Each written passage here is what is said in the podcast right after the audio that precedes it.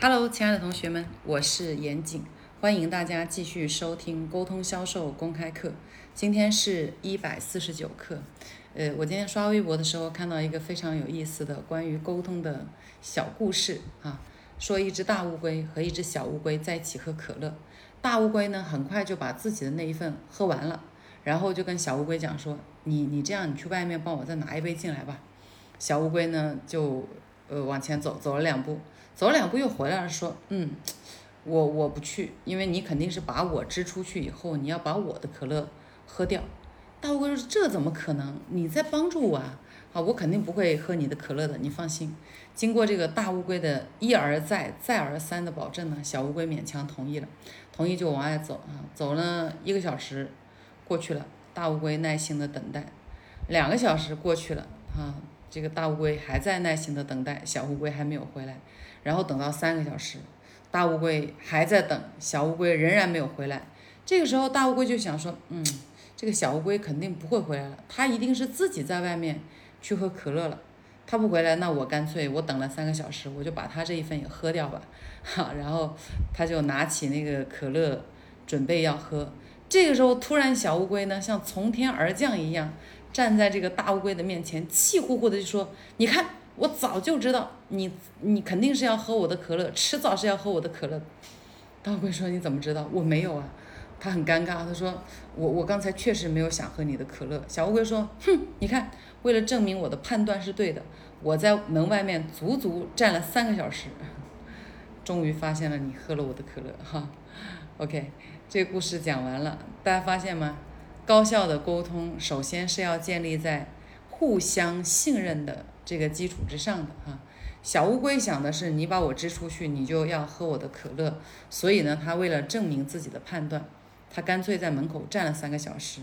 然后这种互相猜疑呀，只会给沟通带来更多的障碍，嗯，会破坏我们本来就有的和谐的人际关系。本来这个大家是和谐的，你像大乌龟本来也是，就是确实不想喝他的可乐的，是认为说可能小乌龟出去这么久三个小时不回来。按道理应该回来了，没回来，说明他可能，呃，这个他也会认为是不是他去喝可乐了，所以没有回来。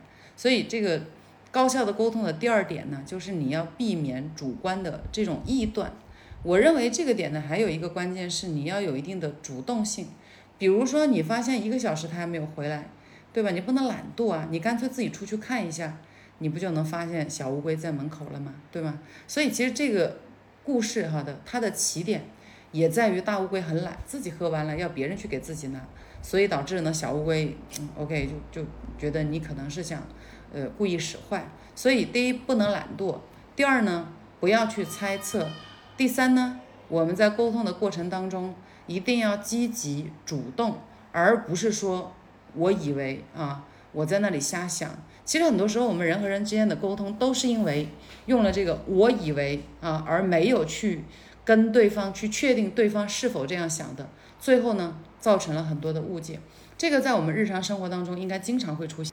比如说，我们日常在这个职场哈，你的老板安排明天要开个会，说明天早上九点钟我们在会议室集合。好，你你说 OK，明天早上十十点钟在会议室集合。结果第二天早上呢，你到了会议室以后，你发现哎，一个人都没有，你就想老板怎么这样，其他人怎么这样啊，就都不来呢？好，结果你你在会议室等了足足一个小时以后，发现大大家都没来，你觉得说大家都不守时啊，大家都不认真对待，尤其是老板哈下达了指令，最后自己带头不执行。然后当你从这个会议室走出来以后，你想起来哦，你们办公室还有另外一个小的会会议室啊，你到小会议室一看，大家都在那里开着会。然后去了小会议室开会的老板啊，其他人都觉得说，哎，你这个人怎么迟到这么久，都不来开会？所以这个就是。主观臆断和懒惰，你看，假如老板说明天早上十点钟开会的时候，大家都问一下，说老板是大会议室还是小会议室，对吧？那这样的话，是不是大家就能够及时的出现呢？还有，当你第一时间到了这个会议室，发现大家都不在的时候，如果能够站出来啊，走一圈。思考一下，哎，也许这个问题就不会那么严重了。所以事实上呢，我们在沟通的过程当中，这个故事讲的是说，嗯，要有信任的基础。我个人认为三个关键点：第一，不能懒惰啊；第二，我们要积极主动的去询问。